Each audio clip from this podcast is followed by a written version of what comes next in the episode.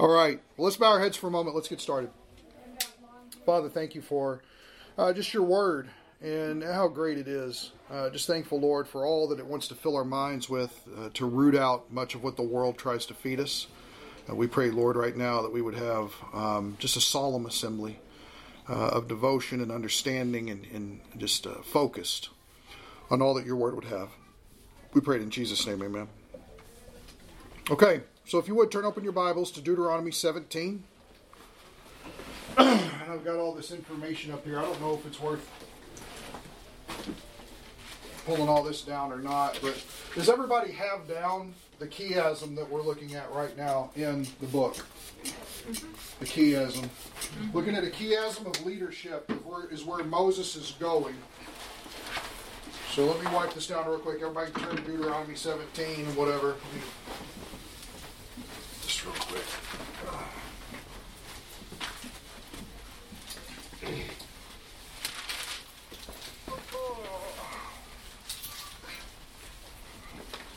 The whole idea here is that when you come into the land, there are going to be certain parameters to help you govern your existence.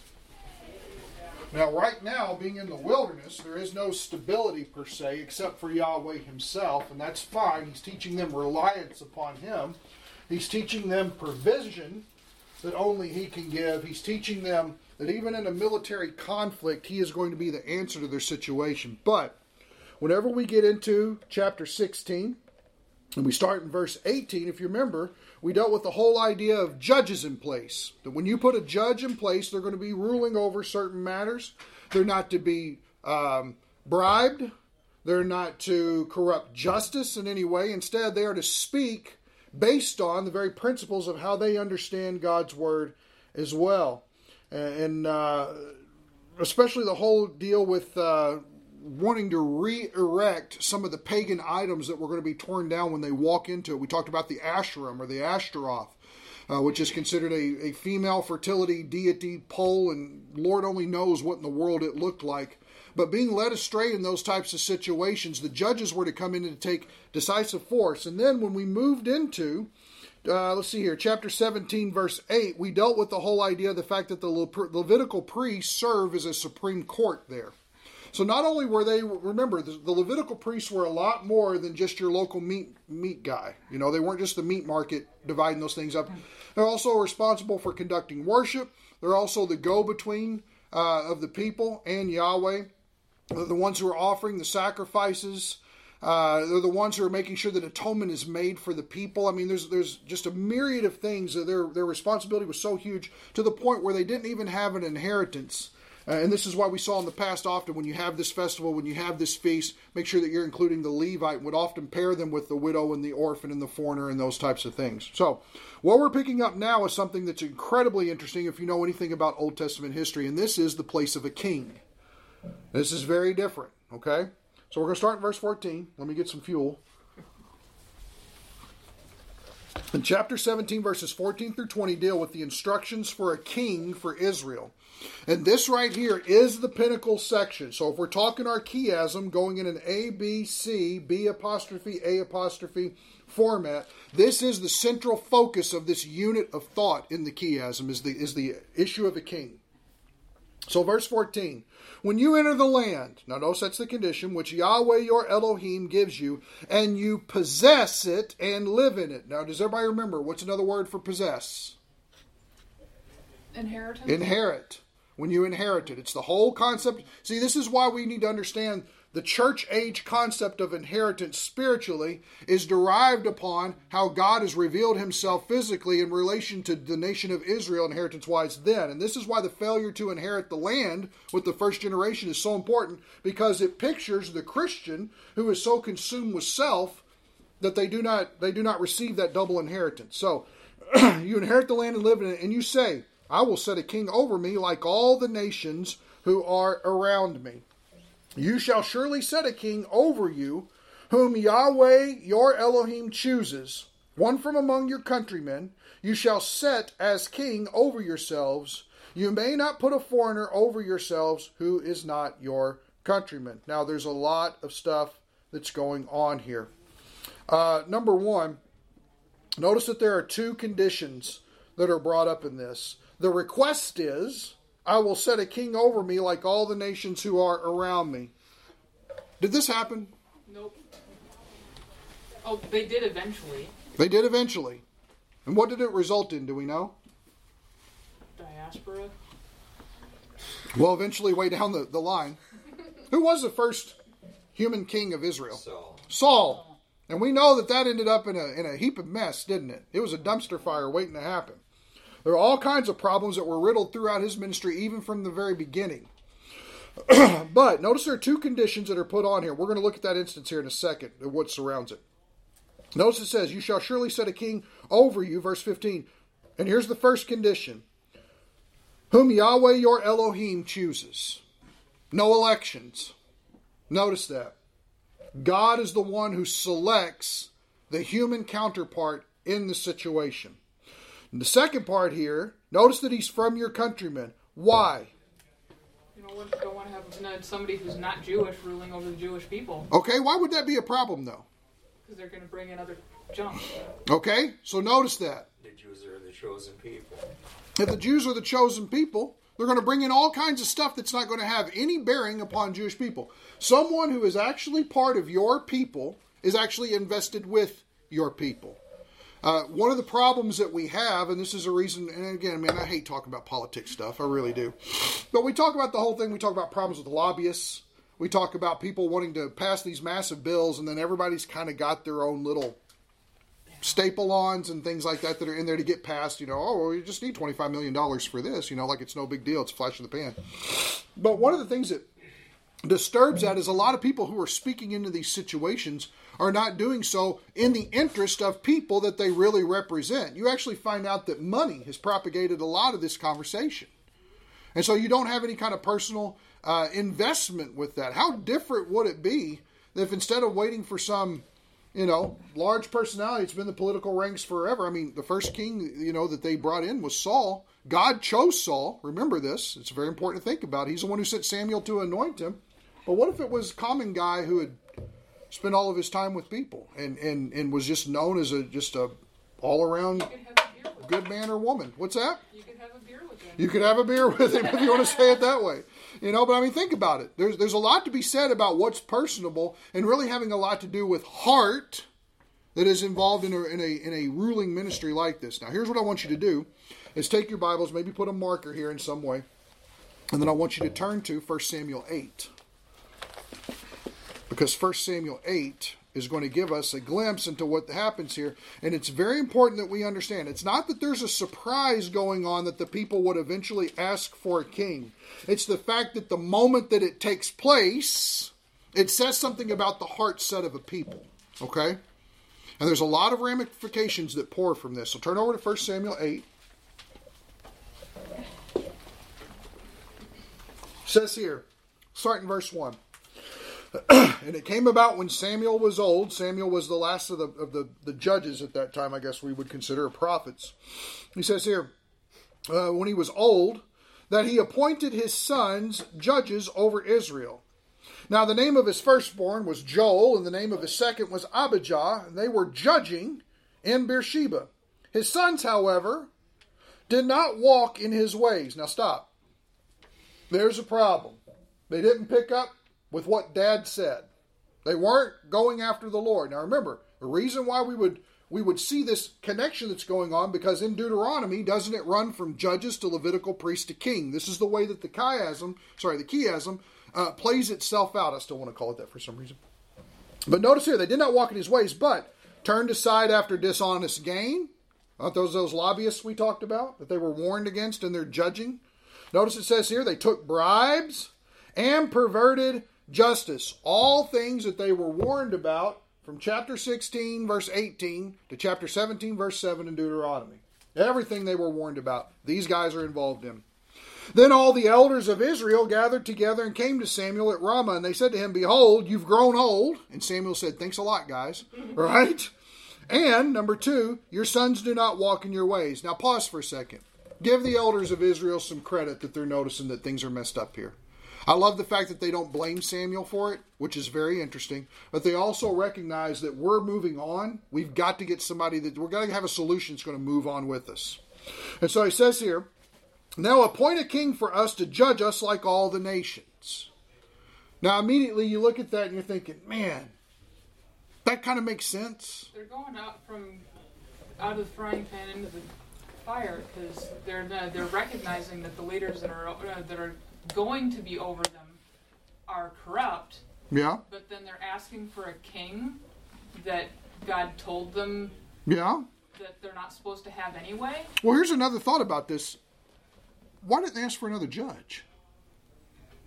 They wanted to be like the other nations. Oh. It's probably Did the other a nation? It makes you wonder if the other nations had judges. See, well, this is what everybody else is doing. So let's do this. Now, we can't discredit that mindset because Deuteronomy 17 tells us they're going to move in this direction. When you come into the land and you appoint a king, when you ask for a king like the nations, we get Wasn't it. an if, it was a when. Exactly. It's going to happen at some point. Now, we could probably look at this and say, you know what? In, in the divine omniscience of God Almighty, He understood where the people were going to go in the situation and that they were going to seek to supply solutions. I mean, to me, it seems like their request is noble up front. These, these sons, they're not working out here. This is terrible. We got to do something. You know, it seems like a noble thing. Justice has been corrupted, and they're taking bribes. We've got to we got to do something to move forward in the right way. Now look at verse 6 because here's the res- response. But the thing was displeasing in the sight of Samuel. Notice that your marginal note there evil. This was an evil request in Samuel's sight. I don't know about you, I'm going to side with Samuel on this one. He says, When they said, Give us a king to judge us, and Samuel prayed to Yahweh. He's so troubled by it, I need direction. Now, watch this interchange it happens because it's very revealing about where Israel got off track and started a lot of their problems. It says here, verse 7 Yahweh said to Samuel, Listen to the voice of the people in regard to all that they say to you. Now, watch how this reveals the motives and intents of the heart. For, there's your causal conjunction, they have not rejected you, but they have rejected me from being king over them. Stop. What made this request evil? Because they already had a king. They already had a king. They already had a king. You know? And they weren't asking for new judges or because ours are corrupted, so we need new judges. They're just, Yes. We want to be like everybody else. Yes. Ladies, imagine do this. See what see what your husband does. Well, you can't do this because your husband's sitting here. But but for real, think about it. When you when you go home, like be eating lunch with your spouse and say, you know what? I think I'm gonna look for a new wife, and just see what they do. You think they'd be I have offended? nightmares about that. You think- About people trying to set me up with other men. do you think do you think that they would be offended though? Do you think your spouse would be whoa what? Right? I mean, you be you talk about jarred. You already have a husband. You already have a wife. Yeah, yeah. But I want one like the rest of the nations. I mean, think about that. So, so here's what we're finding. Here's what we're finding is, and, and this is very, very serious. The intimacy that could be enjoyed with Yahweh was not being experienced by the people to where their hearts longed for something else. Instead of finding their fulfillment in everything that God wanted to play out for them, I mean, you're not going to reach the end of the depths of God's riches and mercy that He wanted to give to them. That's just everything that Deuteronomy is unfolding for them. If you will just keep my commandments and trust me in the situation, there's no stopping what we're going to do, and you will have prosperity like you've never known it. I will protect you. The whole idea. Oh, we need a king, kind of thing. So notice, they've rejected me. Samuel, don't take it personally. It's me that they have the issue with, and they don't want me. That's the problem. Verse 8 Like all the deeds which they have done since the day that I brought them up from Egypt, even to this day, and that they have forsaken me and served other gods, little g gods. What are little g gods? Do we remember? They're demons. They're, they're manifestations. They're Elohim. They are manifestations in some way over these pagan countries to where they've gained control because of their responsibility. And if they manifested themselves in some way, we've had idols derived out of that or whatever. Notice it says here, so they are doing to you also. So let me see here. Um, Okay, never mind. I had a marginal note with that, but it doesn't apply to this. Verse 9. Now then, listen to their voice, however. You shall solemnly warn them and tell them of the procedure of the king who will reign over them. Now, this is very interesting. And what this shows is it really shows the tender mercy of God. I've always thought that it's profound. It's a profound. Whoa. Do a dance. Somebody walk. There we go. Yeah, sorry, it's a motion sensor light. Uh, so weird. Anyway, odd. I've always, yeah, it is. Yeah, we need a clap on light. I've always thought it's incredibly profound parenting moment when God gets with Adam at the very beginning and he says, All the trees you can eat of, but the tree of the knowledge of good and evil you shall not eat of, for in the day that you eat of it you will die. How amazing it is that he comes alongside his son and he lets him know all the freedoms that he has. And he warns him of not just a prohibition, but also the consequences for violating that one thing. It's very interesting. God, in the same way, is, is wanting his people to understand the full ramifications of what happened. If you ask for a king and you bring a king in, you don't just get a king. You get a whole entourage that comes with it. And the problem is, is it gets extremely personal and extremely taxing on your people. I mean, think about it. What does God need? Nothing. In fact, that's one of his attributes. We call that the aseity of God. He needs nothing to be who he is. He's not reliant or requiring of anything. He is God, period. Self sufficient, self sustaining, needs nothing. What does a king need? Everything. Everything. In fact, if we put a list here God, blank, king, and we just keep writing on the wall all the way around the room. So here he goes.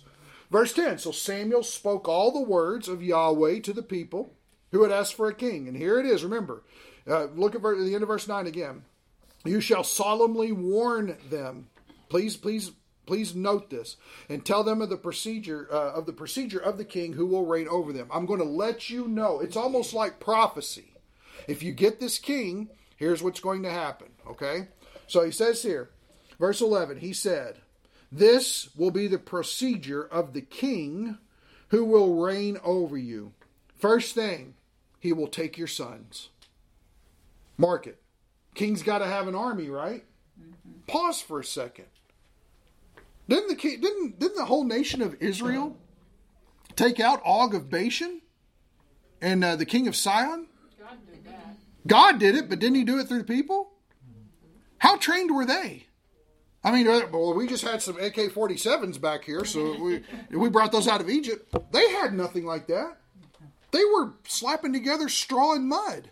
That's what that's the training they had to fight. They were strong. They were strong. They were only strong because Yahweh fought for them. Yahweh is the warrior God on their behalf. Well, notice the first thing that the king is going to want to do is he's going to want to amass an army.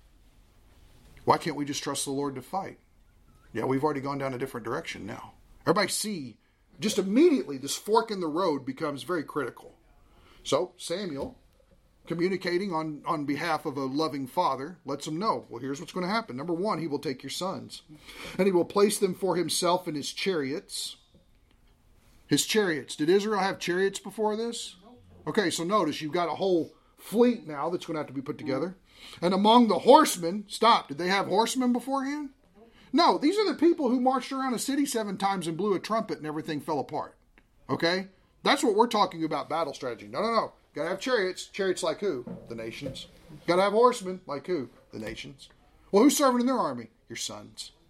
Your sons are serving in their army. You want to be just like everybody else? Here's the price that everybody else has to pay apart from God. And they will run before his chariots. And he will appoint for himself commanders of thousands and of fifties, and some to do his plowing and to reap his harvest and to make his weapons of war and equipment for his chariots. Good grief. Look at all these people now. You're like, well, they're creating jobs in our society. Is that really the economic stimulus plan that's going on here? Notice it's a failure to trust God. And so what's going to happen? We'll back up and look at it. Notice that you're going to have people that run before chariots. Verse 12, he's going to appoint himself commanders of thousands and of fifty. So you've got ranks and designations. You're setting up ranks in an army, is what it is. Some to do his plowing. Okay, stop. We just stepped into agriculture. Okay? So since the king doesn't have time to plow his own stuff now, somebody else is going to have to get in there and plow. And oh, by the way, when you plow something, you got harvest at the end of it. So now he's going to hire somebody else to come in and harvest his stuff at the end. Maybe they're the same people, maybe they're not. But what else do we have going on here? Well, they're going to have to make weapons of war. Okay, so I need a lot of blacksmiths in order to get involved. A lot of people who know how to work with metal. A lot of people who are going to be involved in figuring out what are going to be the most effective tools to use in order to win wars. Stop. Isn't God your defender? Why do you need weapons? Isn't it incredible? Notice the next part that he says not just weapons and equipment for his chariots. You got to get a virtual Pep Boys to come into this place. It's an AutoZone now. Well, we got to replace those wheels. Well, we got to shore up those. You know, this piece, this piece. You know, depending on how ornate they were, the gold came off on this one. We got to fix it. Notice the next part, verse thirteen. He will also take your what? Your daughters. It's not just going to be your sons; it's your daughters. If you want to think about who's going to pay here for this request, it's going to be you. He's going to take your daughters for perfumers and cooks and bakers. Cooks and bakers, I can understand. Perfumers, what? I picture the person at the mall. They didn't have degree back then, man. What's that? They didn't have degree back then. They didn't have degree back then. That's true. Somebody had to be smelling spicy at some point. Okay.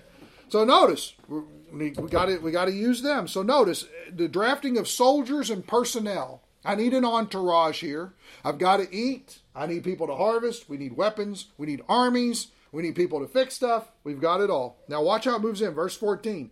He will take the best of your fields and your vineyards and your olive groves and give them to his servants. Because he's the king, right? So he's going to exercise his authority and violate a principle of personal property in order to get what he wants and be guaranteed he's going to take the best. Now you say, well, as a king, wouldn't he have the right to do that? Stop. We have a map in the back of our Bibles that talks about how God divided up the land between the 12 tribes, yes? Notice that he believes in personal property. This property belongs to this tribe, and you're not to violate that.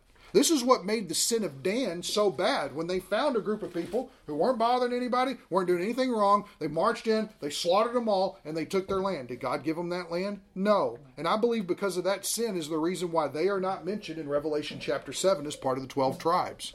That was such a horrible sin to attack innocent people who weren't there to defend themselves whatsoever and take what was not theirs. So it's important for us to think about okay, we're dealing with the idea of no personal property going on. He says here, verse 15, He will take a tenth of your seed and of your vineyards and give to His officers and to His servants. I mean, you got to feed the people you just hired, right? What's the problem with that? And He will take a tenth of these things. What's the Because problem they're already uh, required to give God a tenth and the best of their harvest and uh, and uh, herds and stuff like that. Notice that. sacrifices. Yeah. So not only are they required to give God a tenth of their stuff, they're volunteering essentially to give another tenth to their government. Yes, in fact, before we were dealing with this with this uh, chiasm of leadership, what was the section we were dealing with in Deuteronomy? Giving, the tenth, the tithe, and if you remember part of it, saving up your annual, so that you would go and you'd be able to celebrate and have that worship service. Well, there's a tenth that's devoted to God, and that helps supply for the Levite and the orphan and the widow and the foreigner and all those things. But then you've got a tenth for God, and for those situations, by no means just because you have a key, uh, sorry, a king doesn't mean that the law goes dormant. Well, now the king's going to want a 10th Now I'm not that great at math, but what are we putting together here? Twenty percent of your income's already gone. And the king's gonna want the best. The king wants the best. Not only is he taking your vineyards, he's taking more. Interesting. So he, he, he gets your personal property in 14. He decides to do taxes to feed his army in 15. Verse 16. He will also take your male servants. Wait, wait, those are my servants. They work for me. Not anymore. Take your male servants and your female servants and your best young men, not just your men, not just your sons, your best young men and your donkeys, and he will use them for his work. In other words, he's going to confiscate your private help. He's back back in biblical times, the family was a business. They worked the land, they supplied for themselves whatever trade that was going on. They made sure that they ate, and by by trading, uh, and, that being their form of commerce, when you had children into the family, you had an effectual business that was going on there. Well, Peter, Peter was the fisherman Yes. They were all a family business. It was a family business of fishermen. And he partnered with uh, James and John over the situation as well. We find out that later. The sons of Zebedee. They had fishing business. They were actually called partners or co workers together. his father and Ed in there too. Absolutely. So, so the the family was a was a business, is what it was at this time. Well, guess what? The king is now going to mess up your business. He's now infringing upon you more. Notice it's not just about twenty percent.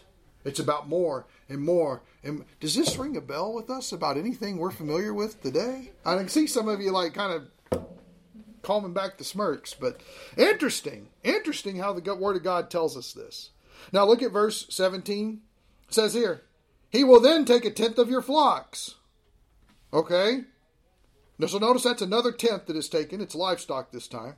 And you yourselves will become his servants. Now, I don't know that we, if we can compound that and say, well, now we got 30% that's been taken. We're talking about livestock. It's not something he's dealt with before. Okay?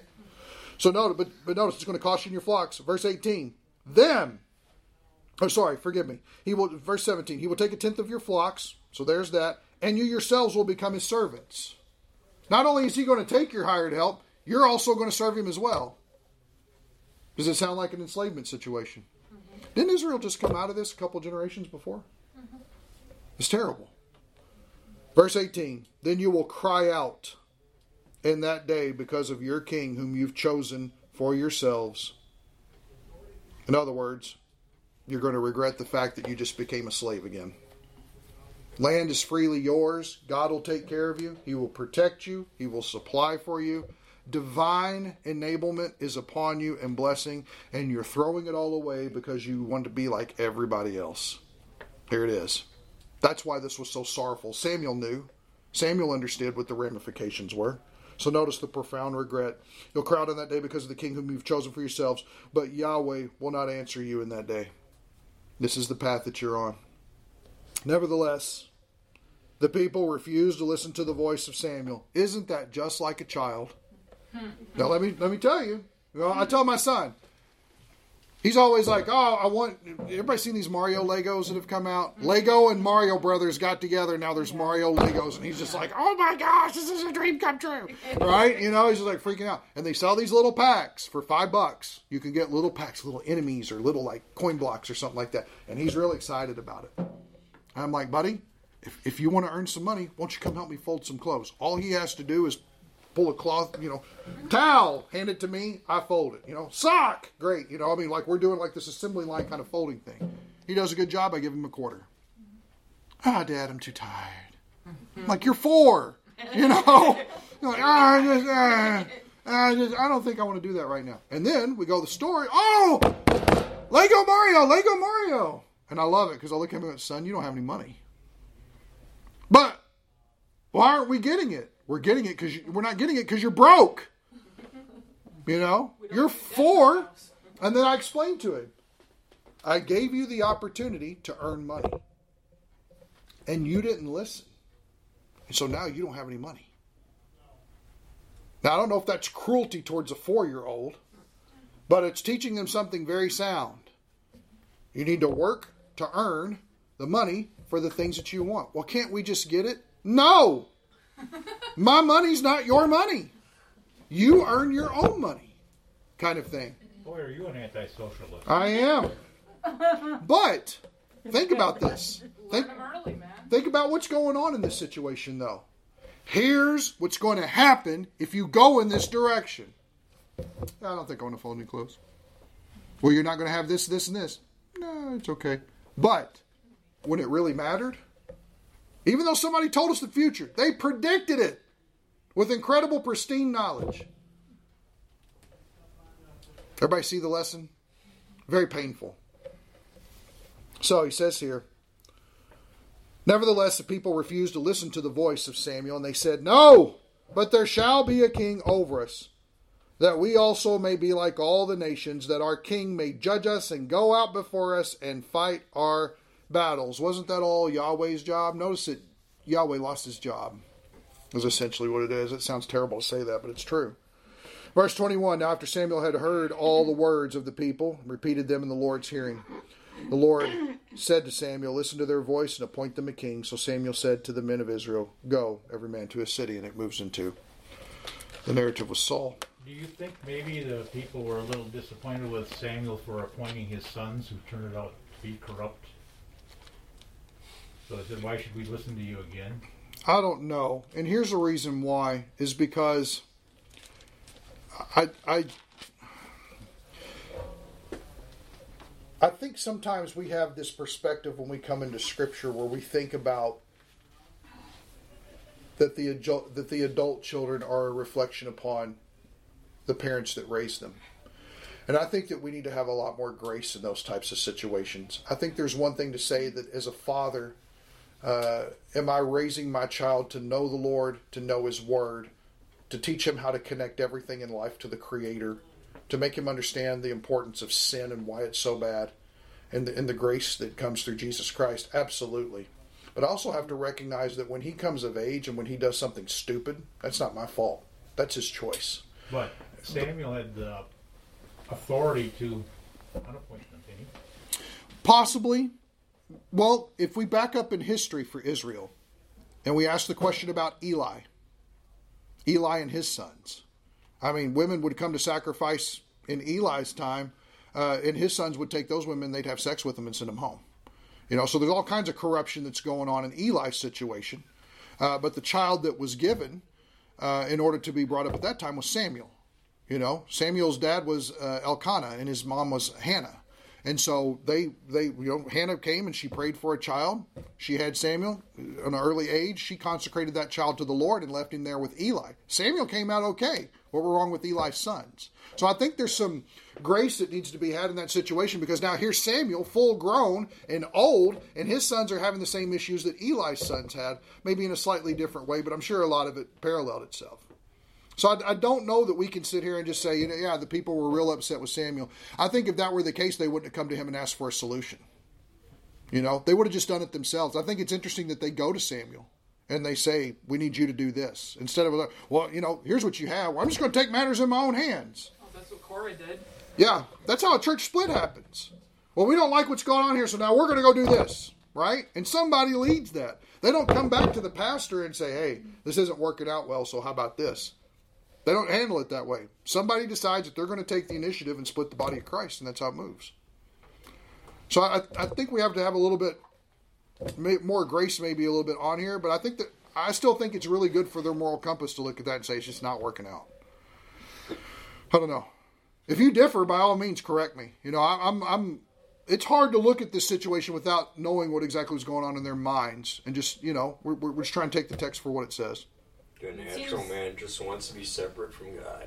I, I, I, see that, yeah, absolutely. I don't know. They're still calling for a judge, but I think the means they're going about it's just wrong. But I mean, I mean uh, uh, foolish human, I'll say, against the perfect God. I mean, you know. Yeah. They want we, somebody would rather that they can f- see. follow a human than God. I mean, which is perfection, but you know, our natural selves, we just want to be separate from God. Right. They have also had a pattern through Deuteronomy of okay, you brought us out of Egypt, yay, and then oh wait, now you sent Moses up the hill, and now oh he's never coming back, so now we're gonna do this like we used to do back then, and Yeah. now it's well we want to do what everybody around us is doing. Yeah. Pretty much doing anything but what God wants us to do. Well, and here's what's scary is why was this such a problem? If the children of Israel would have obeyed and Joshua would have led them faithfully, I mean, remember, you read through Joshua and everything's just exploding like fireworks, and you're like, whoa, they're coming in here as a force to be reckoned with, and God's doing all this stuff.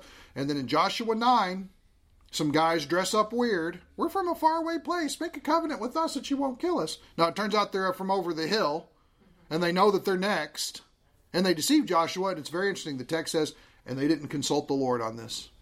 That's the problem. They didn't bother to ask God, they just did it. And when they didn't ask God about the situation, now you've got a whole group of people who are constantly going to be there and be the thorn in Israel's side because they did not follow the Lord and wipe out the land. Well, it's that influence from the rest of the nations where? In the land that they're dwelling in, that have now become that godless influence on them to lead them in that way. Is that where Samaria came from? I forget the, how that came about. Off the top of my head, I couldn't tell you. Okay. Yeah, I don't know. So let's do this. Let's turn back to Deuteronomy real quick because there's other things about the king that we want to look at. Now remember, this is all this is all beforehand. This is all God setting down through Moses the divine directive for how a king ought to govern. And there's some interesting qualities that are brought up here. So notice, God chooses him, which he does of Saul. Remember, Samuel goes and anoints. They don't have elections or anything. Saul is from uh, the tribe of Benjamin, so he's part of their countrymen. He's invested. But look at chapter 17, verse 16 of Deuteronomy. He says, Moreover, he shall not multiply horses for himself. Now stop. Why did horses get in this? What does it mean to multiply horses? He might he might must not have a lot of horses. Amass an army. Or, or Notice that. army. He doesn't need an army. What did Samuel tell him? The first thing he's going to do is take your sons and make an army. You're going to have chariots all of a sudden. He doesn't need an army. What is the first directive for the king of Israel? I don't need an army. Why? Yahweh fights for me. It's a very interesting. All these things here call for humility in this king and complete dependence upon God. So the first thing is, you shall not multiply horses for himself. I don't need an army. Uh, nor shall he cause the people to return to Egypt to multiply horses, since Yahweh has said, You shall never again return that way. In other words, you're not to go rely on another nation to be your strength. Yahweh is your strength. The king is not to look, well, I'm not supposed to mass a lot of horses, but let's go talk to such and such across the way there, and we'll get them involved. No, do not rely on anybody else. You're to be dependent on the Lord. Verse 17 He shall not multiply wives for himself. Why was that? One's enough trouble. One's enough trouble. Okay. Well, number one, notice that notice that through Moses, Yahweh is upholding monogamy. He is sticking with the original design given through Adam and Eve in the garden. This is the way that this is to be conducted. What happens when you get many wives involved? And this isn't a slam against women, but we know from the example that goes on in Scripture. What happened to Solomon, the wisest man who ever lived? Turned away because he married everybody else's wives to, or everybody else's daughters to uh, create treaties. He ended up having a place for Moloch. Yes. I mean, that extreme. Yes. And, and of course, he uh, bought all these horses from Egypt too because he had money up the ying yang. So Yep. I get what I want. Exactly. Molech. He set up an altar to Molech. Does anybody know about Molech? Child burner. Child burner. Sacrificing your children on a burning hot plate. I mean, it's insane. That's where wisest man who ever lived, whom God spoke with on a one-on-one basis, two particular times, communicating very, very profound promises to him. I mean, reading Solomon's prayer when they dedicate the temple alone is to make you sit here and go, how could your life get off track like this? Mm-hmm. But guys, it's not any different for us. True wisdom was Josiah. Yeah, that's true. That's true. You know, with the exception of David, Josiah was probably the most righteous king that Israel ever had, you know, or Judah in that situation. But I mean, think about how, how messed up this king situation. You had Saul, you had David, you had Solomon, and then after that, what'd you have? Split. You see what I'm saying? I mean, it's just messed up. You shall not have multiple wives for yourself. Why? Or else his heart will turn away. And you write down 1 Kings 11. That's where it's found. His heart will turn away. His affections. Why? Because they will be loyal to foreign marriages. Because somehow by marrying the daughter of Egypt, I've secured peace with her. Well, where's Yahweh in that? Nope. Stick with one woman and trust God. That's a really good motive for life. How about the next part here? Or his heart will turn away. Nor shall he greatly increase silver or gold for himself. Uh oh.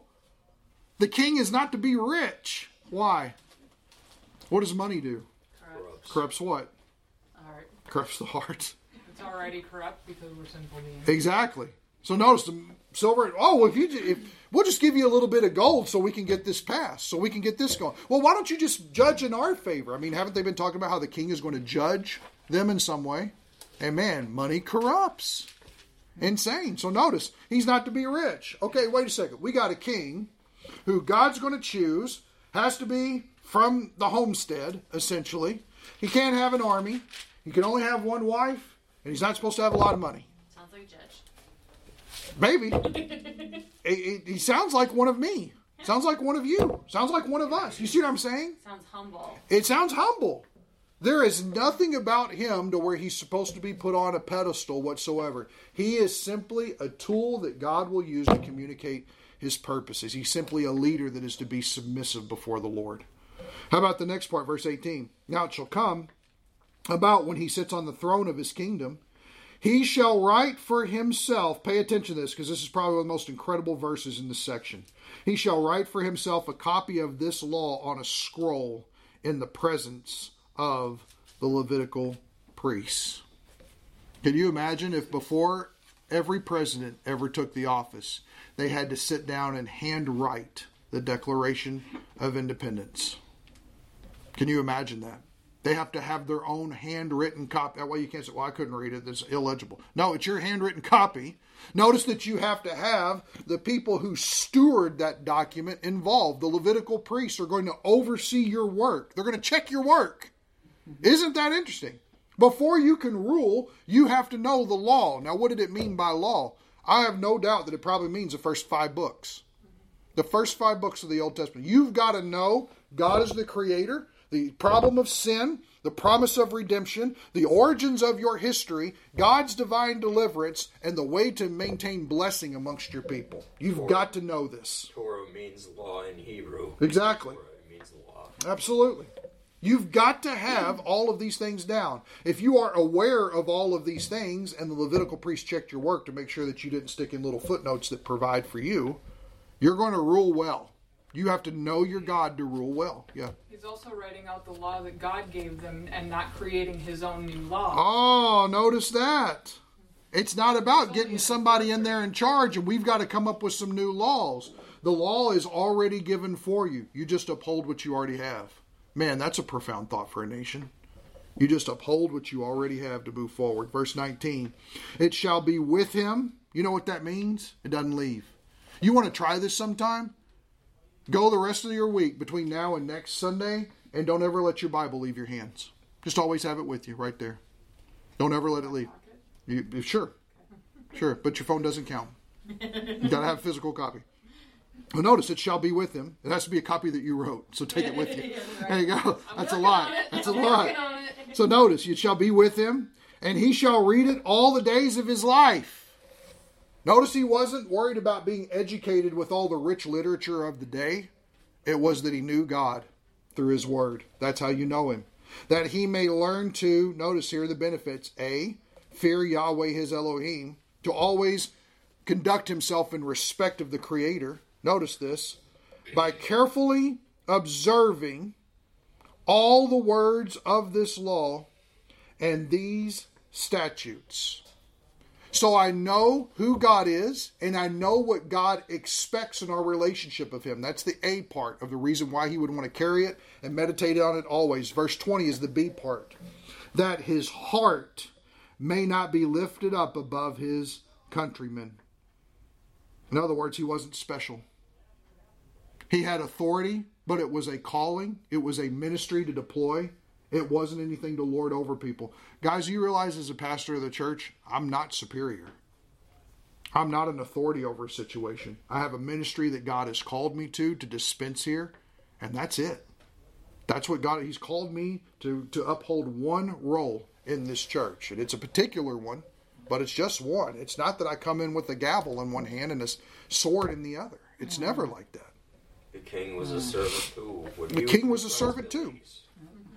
Serve alongside one another. He may have one thing that he's devoted to. You know, it's kind of weird. I'm supposed to be devoted to the ministry of the Word of God and prayer. That's all I'm supposed to do, period. My job is to sit here uh, and, and make sure that I understand God's Word and dispense it in such a way as to where I'm equipping you, the saints, for the work of the ministry. That's the divine directive for the New Testament church in Ephesians 4. That's what we're supposed to do. That's how church is supposed to flourish. Well, notice here, the king is not to be lifted up above anybody. He's to walk uh, he's, he's to be walking in, um, uh, to be carefully observing all the words of the law, to be walking uh, with everybody else according to that. It's in other words, it's his textbook for how to be a king. And notice it has to do a lot more with his life rather than how to rule as a king. His heart may not be lifted up above his countrymen, and that he may not turn aside from the commandment to the right or to the left. That he knows it without a shadow of a doubt. There is no fudging uh, the the, the uh, requirements here so that he and his sons, now watch this, that he and his sons may continue long in his kingdom in the midst of Israel. In other words, faithful obedience will equal blessing and longevity for the king. That's the idea. It's just faithfulness. In fact, if you think about it, the king isn't really called to anything different than anybody else is in Israel. He's just called to fulfill the role of a king.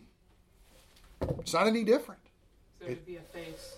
What's that? Is there to be a face? He's there to be a face. He's there to be used of the Lord in a certain capacity. That's it. That's like all of us. That's why we've been given spiritual gifts. That's why we have certain calls to certain ministries. That's why we get involved in helping certain people. That's why we've got the capacity to do some things that other people look at and go, man, there's no way I could do that. That's okay. You weren't called to it. I was. But you weren't. And that doesn't make me better than you or you less than me or anything. It means that in God's perfect plan for the body of Christ, I have something to uphold here while you have something to uphold here. And if we uphold them together, we edify the body. Well, notice that's just what this is cultivating here. It's cultivating a situation. Israel's completely separate from what the New Testament church is. Absolutely. They're separate entities. But the whole idea here is that God is cultivating in the midst of this community the same type of responsibilities. Obedience doesn't change. The idea of needing to be humble doesn't change. The idea of promises and blessing on top of faithfulness doesn't change. I mean, it's pretty profound. So, this is what, what this uh, chiasm uh, culminates in as far as the pinnacle of what wants to be communicated here. And it's the idea that even when you have a king, a human king, uh, he's, he's still not more. He plays a role like a judge would, like a Levitical priest would, like the king would. They're playing a role for the betterment of the nation. So, any thoughts or questions before we pray and wrap up here? Any anecdotes, homilies, haikus, soliloquies, limericks, palindromes? What? If you got something to say, say it. I'm not saying that uh, that limerick. And Yeah, please, Popped into my head. please don't say it. Totally. Up All right, let's pray. Father God, we thank you for the Word of God uh, that that calls us to think critically um, about our calling and how we steward ourselves in ministry, and especially to um, consider the fact that we play part of a bigger whole of the body of Christ. Uh, knowing that the church is something different from Israel, but seeing that the concepts relate. Uh, Father, if we don't know what our calling is in the body of Christ, I pray, Lord, that that be the forefront of our prayer and that we would be humble in pursuing that and trust you to unfold that for us. We pray that in Jesus' name. Amen. Thank you, everybody.